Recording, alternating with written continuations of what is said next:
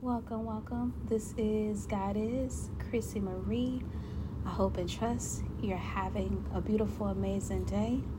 So, I just wanted to come on and just talk about a couple things. Um, so, I was watching this special um, documentary on Netflix. It's called Escape, Escaping Twin Flames. And basically, it talks about this couple that's a a twin flame and they have classes and courses to teach people how to get their twin flame. And it just made me think about my journeys over the years studying with di- different teachers and um, learning different philosophies and school of thoughts.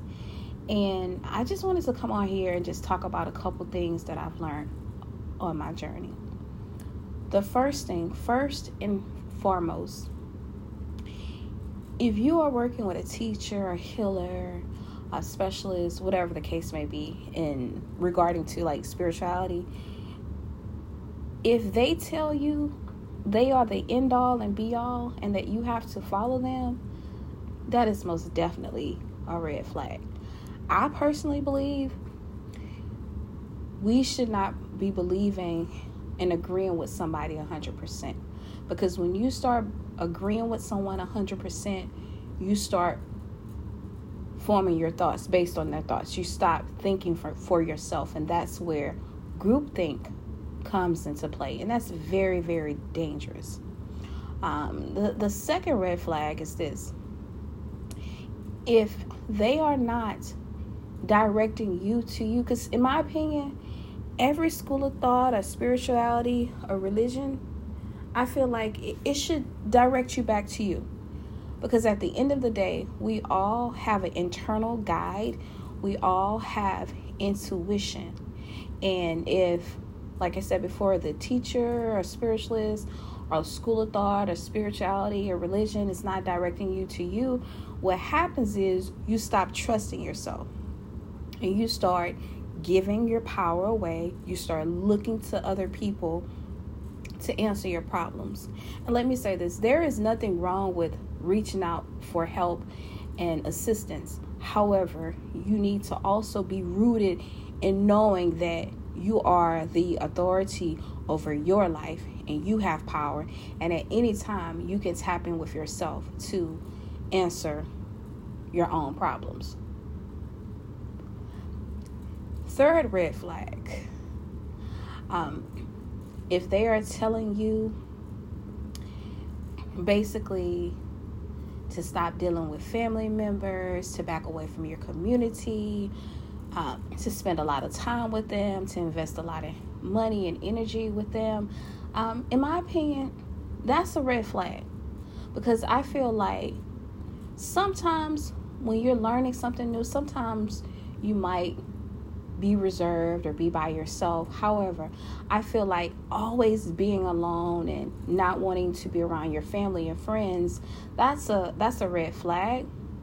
And I also believe when it comes to spirituality, um, healing, things of that nature, some things can be did alone, but I feel like um, being in a trusted community and having trusted family members and friends could be beneficial as well. I've seen several people over the years, they learn a new school of thought or spirituality or get with a new spiritualist, and all of a sudden, you know, they they don't trust anyone. Everyone are are narcissists. Um, everyone is hating. Everyone is against them. And what happens is, in my opinion, you you create this mortal type, me against the world.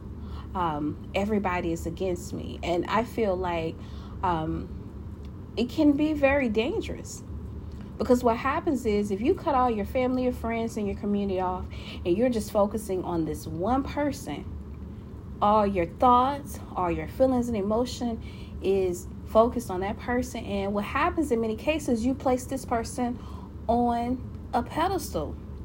And one thing I've learned dealing with different school of thoughts and different teachers and spiritualists, some of the most powerful ones I've ever met and came in contact with, they always told their supporters, listen, don't follow me.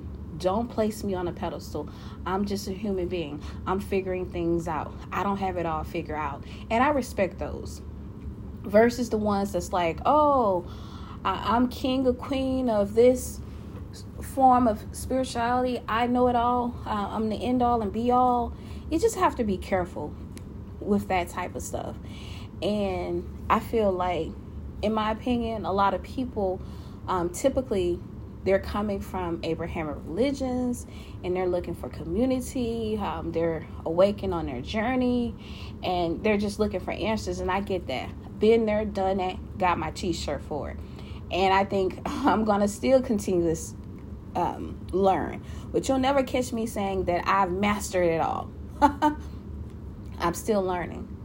I'm still growing. I'm still evolving, and that's okay.